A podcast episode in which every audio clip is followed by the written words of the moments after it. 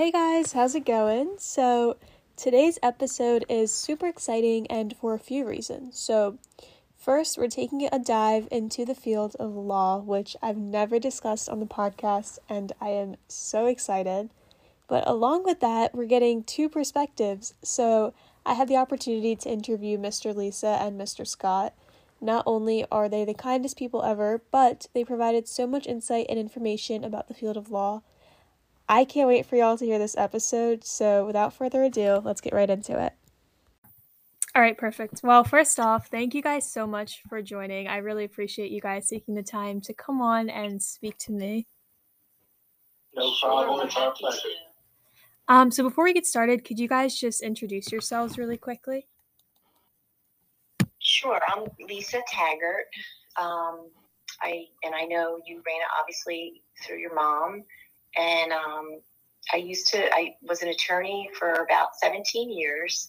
And then in two thousand sixteen, I, um, my husband and I kind of made the decision that it would be best for me to be home with our two children. Um, and we live, we live here, the, the four of us in Mullica Hill, New Jersey. And I'm Scott Taggart. I am Lisa's husband. Uh, I've been practicing law now for twenty years. I'm licensed in both the state of Pennsylvania and the Commonwealth of Pennsylvania. Um, I have licensing also in the federal courts in New Jersey uh, and Pennsylvania, and I've had those licenses since uh, nineteen ninety-nine. Oh, wow, that's amazing. So, okay, to be completely honest, I don't have too much insight into the field of law, and so I'm hoping that through this conversation, I, as well as my viewers, can immerse ourselves into the field of law through your experience and exposure. So, if you guys are ready, can I ask you some questions? Absolutely. Sure. And Lisa can answer first, and then I'll answer after her. Perfect. Sorry about that. You can you heard our seven-year-old kind of interrupt slowly there. No worries. All right. So first off, how did you guys decide to become a lawyer, like in general? Like, you know, did you always want to be a lawyer, or did you yeah. sort of get interest into it later? Well, you know what, Raina, for me, Yeah, no, I didn't know I was always going to, I always wanted to do that. I graduated from college at a time when the job market was really bad, and I didn't have a job lined up out of college. And I thought, wow, this is a great time to get an advanced degree in something. I was a liberal arts major in economics. Um, you know, I, I sort of leaned more toward reading and writing in that area generally, as opposed to science and math. So I, I thought law school would be a good fit. And and that's what I did. And then things just sort of blossomed from there for me. I knew, I did start to think about, when I made the decision to go to law school, what areas of law kind of held an interest for me. Um, and I originally started out thinking about health law and working, you know, in, in compliance and risk management for a hospital. But that, that changed as time went on. Oh, so were you ever on like a pre-law like track or program in college, or did you just like after you graduated you decided? Yeah, just after I graduated, I was just a, I, I have a bachelor in economics, and that in our in my school that was considered a liberal arts degree. Okay, uh, but but no, I you don't, and that's pretty common. You don't have to have a pre-law track to go to law school, okay, or anything like that. And Scott, I think, has a kind of a different path in that regard. Yeah, for me, I, I think my decision was made maybe a little bit earlier than Lisa. Um, all my life, even through grade school, uh, two points of interest for me were always history uh, and civics, you know, current events. And when I was in college, I was taking kind of general courses, and I wanted to find a way where I could marry those two interests, my interest in history as well as my interest in current events. Mm-hmm. And I noticed that law kind of allowed for that, because the, with precedent, a lot of the law is established based on precedent. And the things, the laws that govern us now uh, in society are based on precedents that were set many, many years ago. Right. Uh, so a lot of those concepts kind of carry from history going forward, and they kind of govern society today. So I recognized that uh, being a lawyer would allow me to, you know, somewhat stay immersed in history, Um, as well as use that history and precedent in the current day. Um, so I started to gear the courses that I picked um, toward law and getting into law school. And I noticed that I was doing well at them. Um, and then I started to you know, decide which type of law that I wanted to pursue. And I was always fascinated by the whole trial process. you know, like everybody else, I would see it on T V. But mm-hmm. I had family members who worked in courts, and there were times that I would go down and watch the trials, and, and I was always fascinated by that whole process. Um, so when I kind of put all that together, um, that's what led me to apply to law school and, and ultimately go through it, and I'm glad I did. That's awesome. So what is like your specialty? Like, what do you both specialize in, I guess, in law? I, I have done different kinds of law over the years, um, but for the last, I would say maybe, I would say a good fifteen years, so a good majority, I've, I've handled civil litigation. Okay. Um, and there's all sorts of different uh, kind of disciplines in civil litigation. My focus is plaintiffs' litigation in the personal injury realm. So I represent uh, plaintiffs, people that, that are injured or have some type of uh, economic or non-economic damages. Uh, and, you know, they come to me and my firm, and we represent them to try to make them whole for the losses that they've experienced. Um, in the, today's law, you know, before a, an attorney could handle all sorts of different disciplines in the law. Um, but like medicine, law has become more focused, where you may have the ability to branch out different types of law, but there is your, you're going to have a focus. Mm-hmm. Um, and I think that that's a good thing, because I think that leads to better representation of people when you have a, a particular knowledge in one area of law and you're both experienced and skilled in that area. So it's, it's kind of become like medicine in that regard. So that's been my focus for the last, I would say, fifteen years. Oh, cool. Okay. So I know you mentioned it was like, you know, you got inspired sort of by what you saw on T V. Is it like that? Like, did it kind of live up to your expectations? I would say for what I do, um, yes. Uh, a lot of the drama that you see um, on T V, um, they dramatize it to make it, um, I guess, more presentable in a yeah. fictional fashion. Um, so you don't see a lot of what leads up to the actual courtroom engagement. I've seen some shows and some movies do give you that presentation. Um, but I would say real life is actually more fascinating and, and more exciting. Um, number one, obviously the stakes are real, mm-hmm. um, but there's a lot more that goes into it, the preparation, the strategy, and all of that, that you don't necessarily see uh, when it's fictionalized in T V and movies. So I would say that, that even if it's the, not the dramatic courtroom stuff that you see on T V, everything as a whole, the whole entire process, I found to be more fascinating than what you typically see when it's fictionalized. Okay, that's super cool. Rena, I would say that what I did was very, very different from what Scott do- did and currently does. Okay. What I did is nothing like what you see on T V. and and it's basically, you know, I almost consider it sort of like consulting in a way, because I, I worked with um, big, comp- bigger, lar- larger companies on their health and retirement plans, mm-hmm. and making sure that they were in compliance with um a law called ERISA, the Employee Retirement Income Security Act, the Internal Revenue Code. So you're basically reading, um, working with plan documents, interpreting language, um, talking to clients about how they're administering things within their human uh, resources department. So you're kind of at a desk, you're on a phone, you're you're reading and writing. You may go to, to certain meetings every once in a while. Um, but you're basically non-existent in the courtroom from my, you know, from what I was doing. And it's mm-hmm. different type of um, environment, because you don't have that adversarial nature to it at all. So you will find in law that there's, there's many different branches you can go into.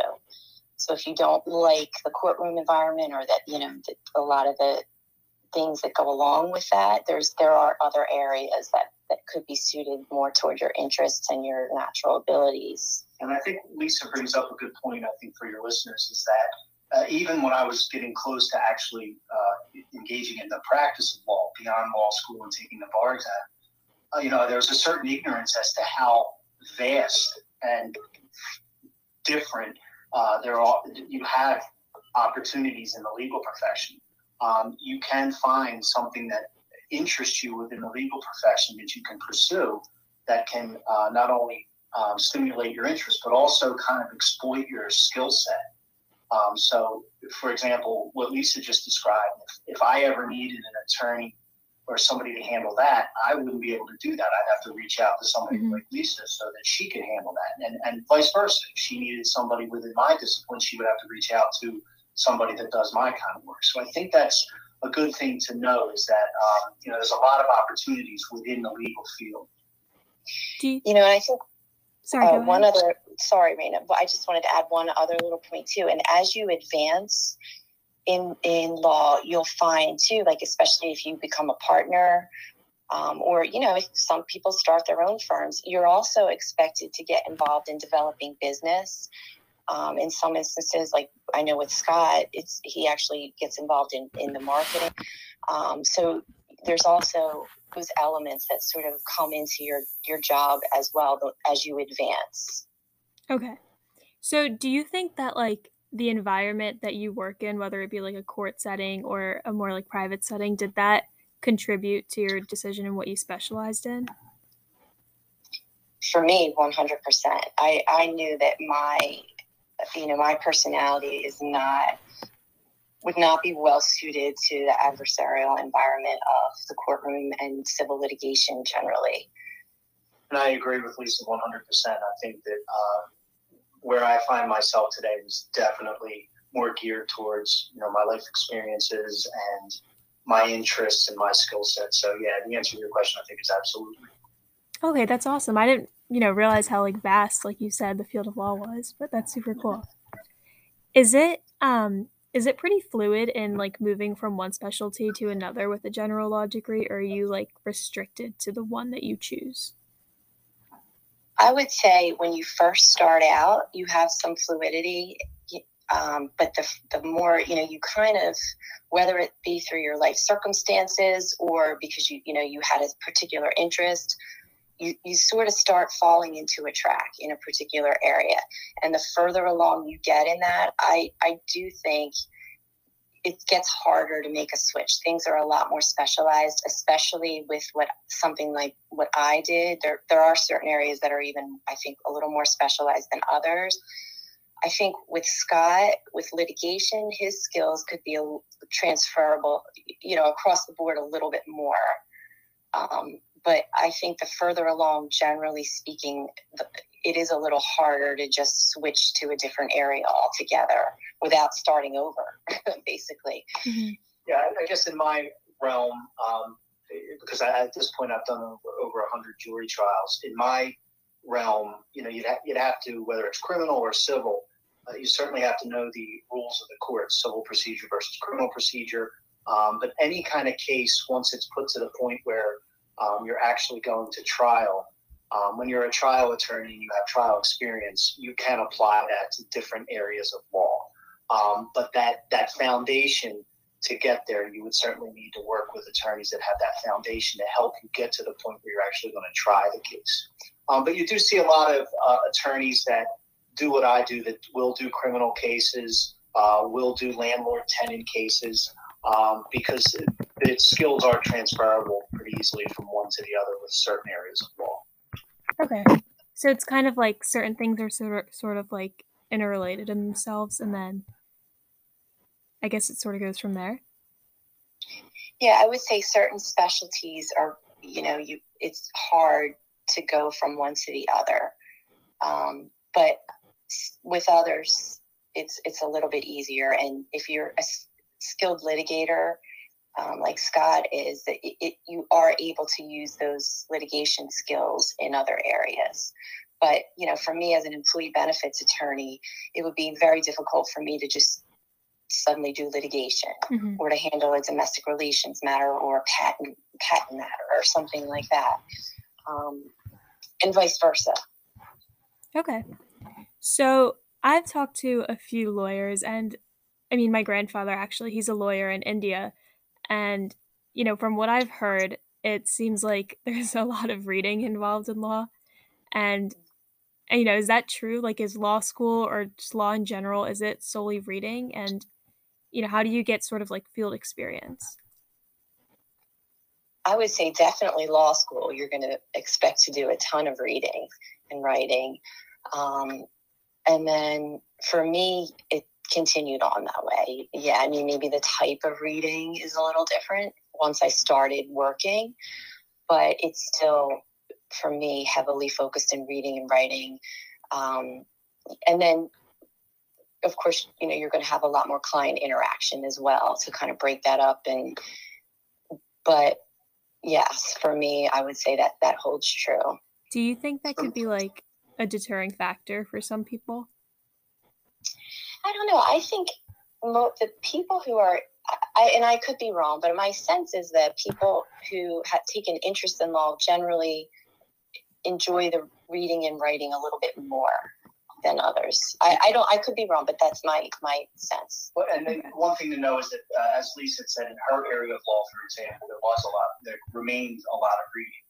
Uh, with me, not necessarily. Um, the things that I would review, uh, it, it's not like your standard where you would think of reading a, a book or a law book or a law journal, things like that. I'm looking at evidence, police reports, uh, medical records, photographs, videos, um, deposition transcripts, arbitration testimony. So I'm reviewing evidence, not just kind of regulations and, and, and law books. So I would have less reading in what I do than, say, Lisa. Um, and it's different kind of reading. And I, you know, not to speak out of school, but I think it's more interesting because when you're reviewing evidence, preparing for a deposition or preparing for a trial, uh, that can be really fascinating and, and very, uh, you know, it can kind of get your juices flowing, getting you ready for trial. Okay. So I might honestly, like, I might have a completely misconstrued view of law because a lot of what I'm going off of is what I've seen in, like, movies and stuff. But what we see in movies, you know, there tends to be, like, a lot of morality issues and things like that. So do lawyers often face issues of morality or, like, complexities between the law and their own sense of right or wrong?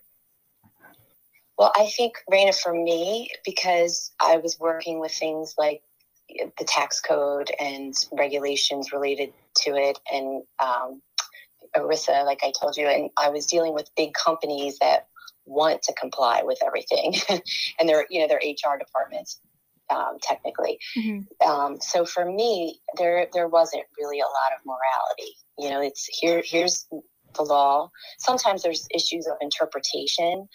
Um, but they're the, for the clients that I work for, you know, it's, it's just all about getting it right. You know, um, there wasn't any issue. Well, we, you know, we could read it this way or we could read it that way. And we would prefer it for this reason, which may not necessarily be, you know, there, there wasn't a lot of, there wasn't too much gray in what I did. Um, and I was dealing with clientele that were really heavily focused on making sure, every, you know, you got everything right. For me, um, that is uh, a big part of what I do, what you just described, um, with civil litigation and criminal litigation and domestic relations. There, there is kind of that push and pull um, and that morality analysis that you described. Um, but it's important to keep in mind a few things. One is that the the duty that you take on when you represent a client under the rules of ethics uh, is to advocate for your client. Um, you do it all within the rules of ethics, all within the rule of the law, but you represent that client, and that is your number one interest and your number one goal. Mm-hmm. The other thing is that the way the system is designed, you have one person on one side, uh, an attorney on one side representing a client, and an attorney on the other side representing the client or company or, or commonwealth or state or, or federal government. And the way the system works is that these two sides have only their client's interest in mind, with the expectation that the design of the system is going to find out what's right and what's real and come to the proper uh, conclusion. Um, you know, if you have a moral issue and, and it's something that you can't engage because of some moral dilemma, then your obligation is to not represent that client because ultimately you're not going to be able to represent that properly.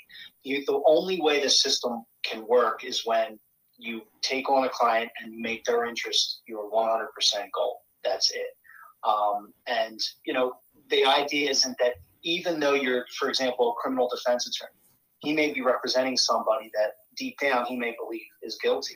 Mm-hmm. Um, and he may have a hard time with that, but he understands that the law sets it up where the government has to prove their case uh, beyond a reasonable doubt. And all he's doing is making the government prove their case under the law. and he's defending his client as he should, um, and he's forcing the government to prove their case. And what that does is that doesn't necessarily, it's not focused just on that particular defendant. That is focused on all of us in society. If it got to a point where nobody was entitled to uh, vigorous and zealous representation, it would be too easy, say, for example, the government to arrest somebody and throw them away and put them in jail for long yeah. periods of time. You know, the idea is that what they do is as important for society as a whole as it is for that particular client. You understand? Yeah. Okay, that makes sense. Thank you. Sure. And um, nearing the end, I just I was wondering, what is a day? I know obviously both are in different specialties and they are very different, but what does a day in your life look like, and what's the general like culture or environment at the firm? And also, do you have any like exciting cases or anything you could share? Well, again, for me, Raina, you know, I, I've been out of it since two thousand sixteen, but when I was heavily in it, my day would be a lot of um, being at my desk. I worked for a big firm. At one point, I was a partner there. So it would be a lot of being at my desk, billing the right amount of hours, um, talking to clients on the phone, maybe a meeting or two um, within the firm, discussions about business development and um, potential meetings with a client in another state about, you know, getting their their business, um, writing plan documents. So, but but for the most part, you know, it, it was a lot of being at my desk um, and being on the phone and, and meetings and that type of thing. And then at night, a lot of times you would come home and you would, you know, there'd still be a lot. You still have to make your billable hours. So, you, you know, you might have to log back onto your computer at night and put in a little more time as well. Um, so it's, for me, it was pretty time intensive for mm-hmm. everybody, I think, in law. But I do think too, that the, when you get into a bigger firm environment, you can expect that you're going to have um, a lot more hours requirement. We both also worked at smaller firms, and um, it, you know, the, the time, the hours requirements tend to be a little bit uh, less intensive. Um, so it depends kind of on the size of the firm, the area of law that you're in, and um, how far advanced you are in your career. But for the most part, you know, you can expect that you're going to have some, you know, at some point, if not all the time, but you're going to have longer days. Mm-hmm. For me, um, I do have what we call office days where I will just do nothing but review evidence, which, like I said, it could be medical records, it could be police reports, videos, deposition transcripts, um, signing up new cases, talking to clients, those kind of things. Um, but I spend a lot of my time um, actively litigating cases, which would include uh, depositions. A deposition can last anywhere from thirty minutes to a, a few days. Um, arbitrations, which is a non-binding way of trying to get cases resolved. It's like a little mini trial. Um, those, again, could last uh, thirty minutes up to a few days. Um, I could be uh, at one trial. A trial could start, you can get a trial done in, in a couple days, or it could last months. Um, so, yeah, any wide array of what the litigation process includes, that's what I'm engaged in most of the time.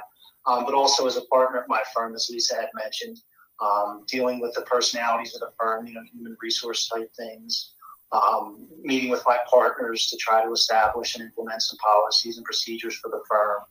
Um, marketing, trying to find ways to, um, you know, generate new business, to, to be, uh, have a presence out in the community. So when people need our services, they think of us. Um, those are, are primarily the things that, that uh, we would be focused on. And as far as interesting cases are concerned, um, I am handling... Where to begin? Yeah, I mean, These yeah, tons. Yeah, I mean, over the course of... And just by the type of law that I practice, we engage a lot of interesting cases. Um, but just to pick one, uh, because it's current, um, I'll be handling one of the newer, um, and there's only a, a few that have, that have started already, but uh, COVID death cases. Okay. Um, it's a case that's actually going to be in New Jersey. Um, it was, uh, you know, somebody that worked at an acute rehab.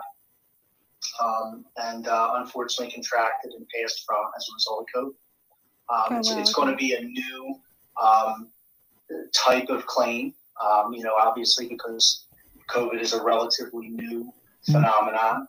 Um, but like I said before, even though it's a new claim and it's kind of uncharted territory where you're going to be dealing with experts that are going to be handling a new type of thing, um, litigating a new uh, arena of claim, um, it's still going to be based on a lot of those precedential um, things that I had, had told you about earlier. So within the four corners of uh, the litigation process, we're about to engage a whole uncharted territory when it comes to COVID. So uh, that, that I think is going to be a case that's going to be very interesting for me. And I expect that that case will probably take up a lot of my time over the next two years. Oh, wow. Two years? Yeah, you have um, when in a neg- there's a thing called a statute of limitations, which yeah. that's the time within which you have to make a claim. Um, for example, a breach of contract, your statute of limitations is typically longer than, say, Uh, a negligence claim, which is what I deal with. That's usually only two years. So when somebody comes into your office and you sign them up, um, you know, you identify uh, when the damages were incurred or when the person reasonably could have determined the damages occurred. Um, and then you start recognizing that you have only two years to get your lawsuit filed against all of the people that could possibly, or entities that could possibly be responsible. Once you file that lawsuit, and usually you try to file it as soon as you can so you can get rolling, but it usually takes for a case like this maybe close to or up to a year to develop properly so you feel comfortable putting it into suit. But once you put it into suit, the uh, the court will give you what's called discovery deadline, and that's the time within which you're going to exchange all your documents, you're going to do all your depositions, you're going to have your uh, expert evaluations performed, whether it's a medical examination or a site inspection or a a product um, inspection. Um, and then once that discovery period's over, that usually can last about a year.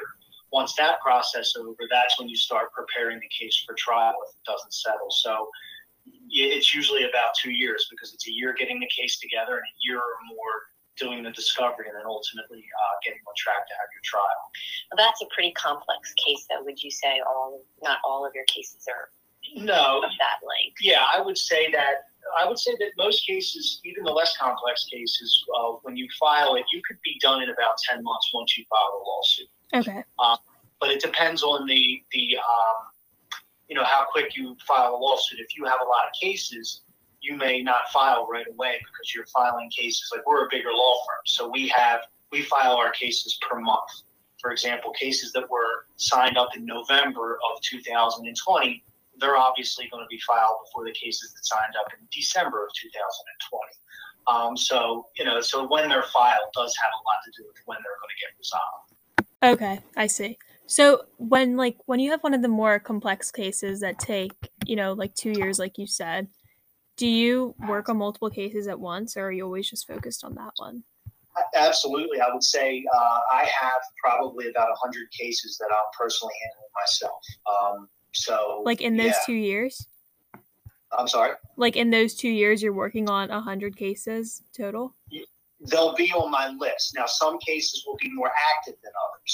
Oh, um, wow. While I'm working that, uh, that case for two years, I may have, let's say, thirty cases that I'll consider to be hot, meaning I'm doing depositions in them, mm-hmm. um, uh, handling experts, um, going to mediation. I potentially could go to trial.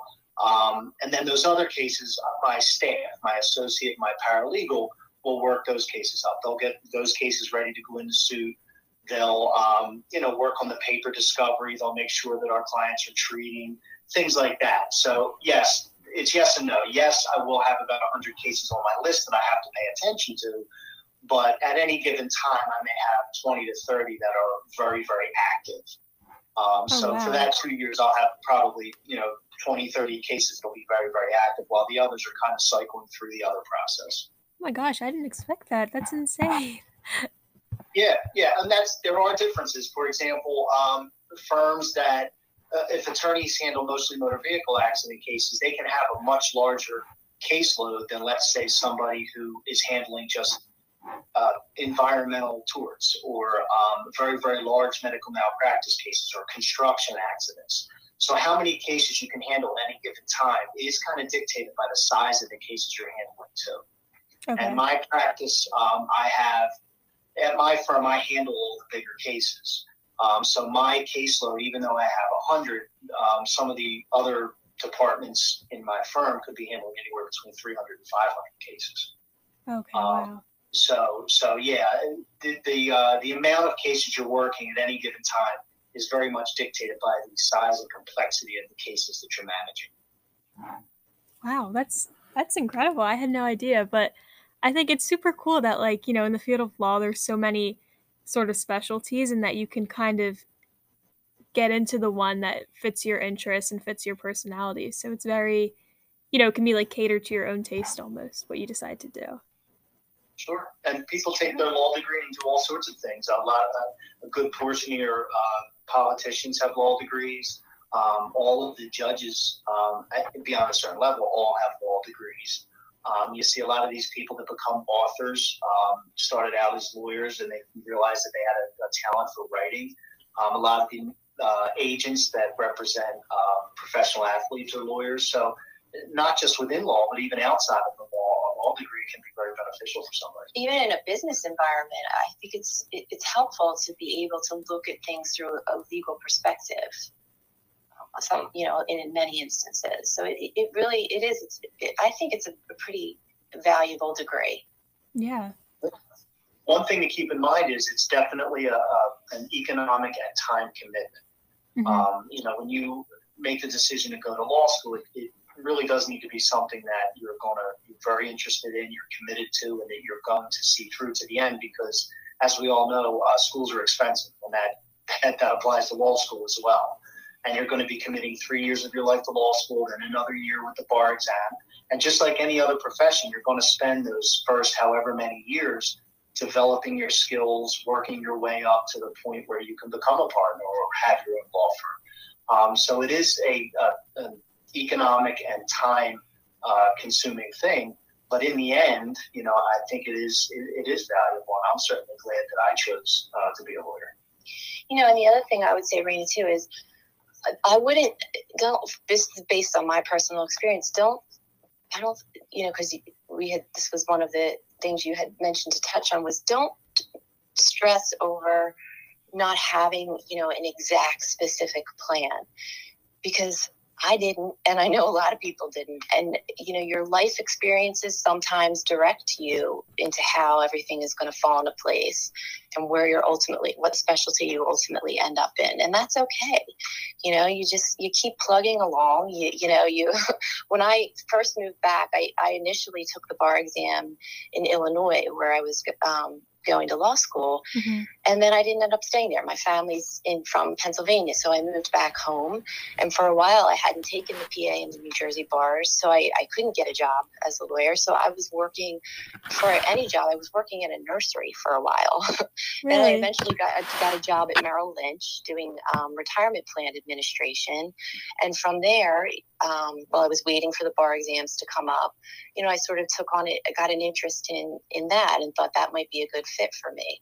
And then eventually took the bar exams in P A and New Jersey and got into my first law firm, then my second. You know, it was just a process. Mm-hmm. But I didn't I didn't have like this this perfect plan laid out when I was a teenager by any means. So I don't feel like anybody should ever be stressed about that or worried about that. If you just keep plugging along, you know, it, it, it'll fall into place. And one other thing I think it's important for the, the listeners to hear is, you know, everybody has opinions about lawyers. You hear all the lawyer jokes, but the truth and the reality is that um, having a law degree and practicing law, um, certainly if you get into certain areas of the law, does give you the opportunity to help people. And the people that you end up helping are very often the ones that need the help the most. People that may not have access to um, certain avenues that may be more accessible to others. Um, a lawyer can help them through that.